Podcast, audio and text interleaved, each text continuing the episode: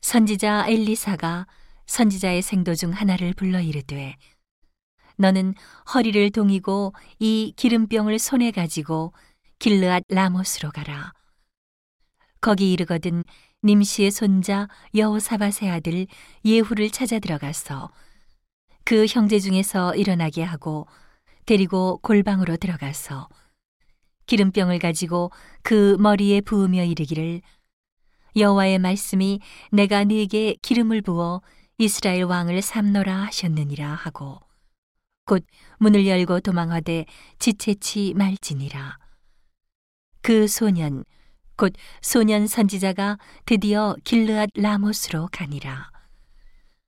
저가 이르러 보니 군대 장관들이 앉았는지라.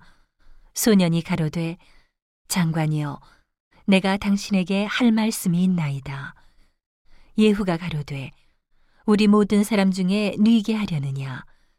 가로되 장관이여 당신에게니이다. 예후가 일어나 집으로 들어가니 소년이 그 머리에 기름을 부으며 이르되 이스라엘 하나님 여호와의 말씀이 내가 네게 기름을 부어 여호와의 백성 곧 이스라엘의 왕을 삼노니 너는 네 주 아합의 집을 치라 내가 나의 종 곧 선지자들의 피와 여호와의 종들의 피를 이세벨에게 갚아주리라. 아합의 온 집이 멸망하리니 이스라엘 중에 매인자나 노인자나 아합에게 속한 모든 남자는 내가 다 멸절하되 아합의 집을 느바세 아들 여로보암의 집과 같게 하며 또 아히야의 아들 바하사의 집과 같게 할지라.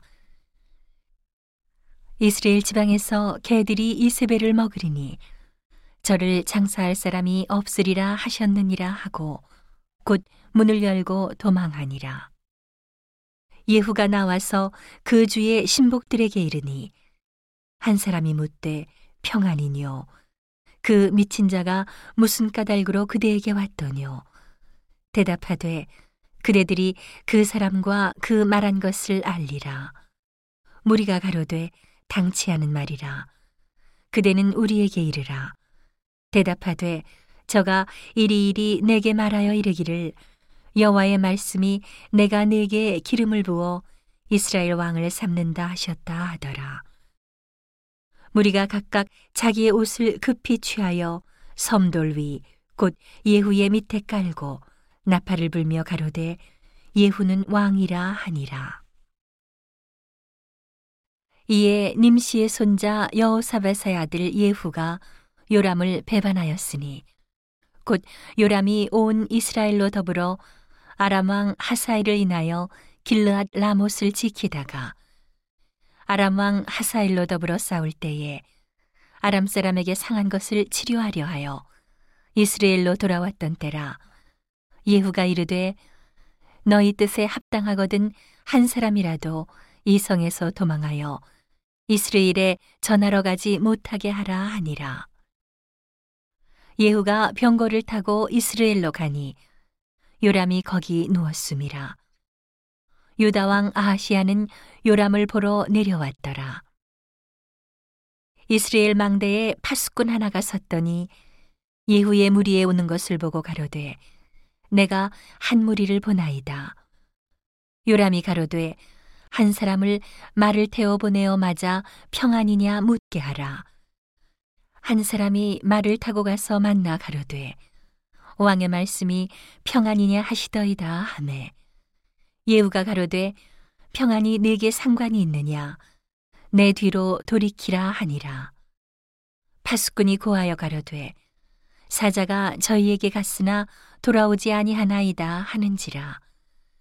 다시 한 사람을 말을 태워 보내었더니 저희에게 가서 가로되 왕의 말씀이 평안이냐 하시더이다 하매 예후가 가로되 평안이 내게 상관이 있느냐?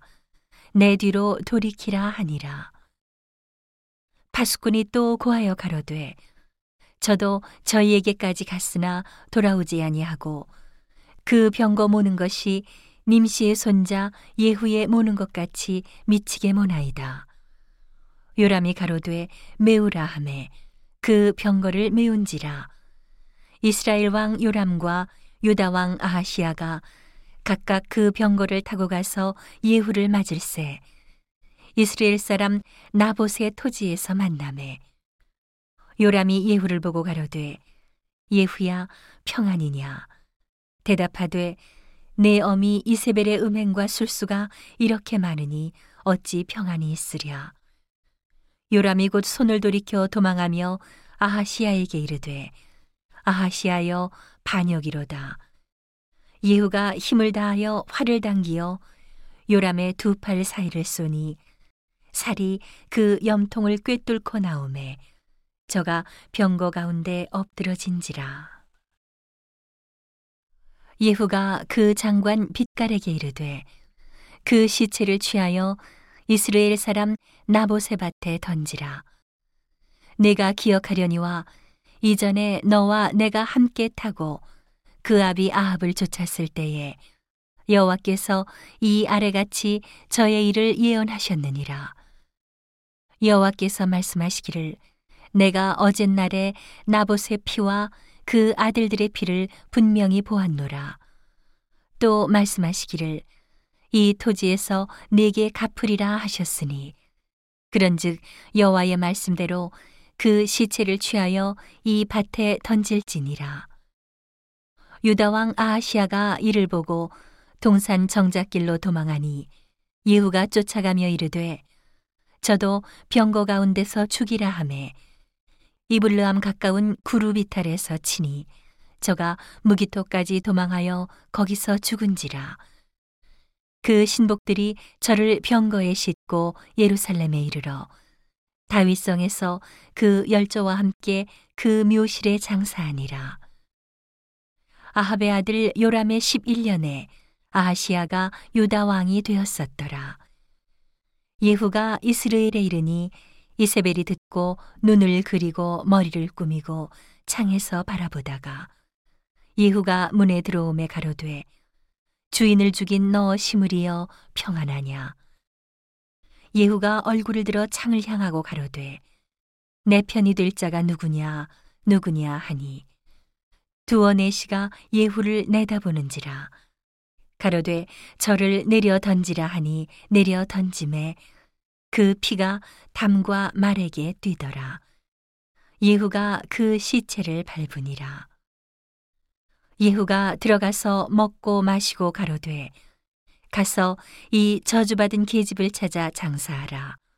저는 왕의 딸이니라 하매 가서 장사하려 한즉 그 두골과 발과 손바닥 외에는 찾지 못한지라.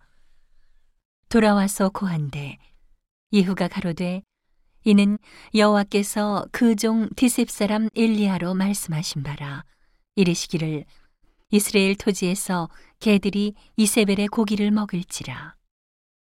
그 시체가 이스라엘 토지에서 걸음같이 반면에 있으리니 이것이 이세벨이라고 가리켜 말하지 못하게 되리라 하셨느니라.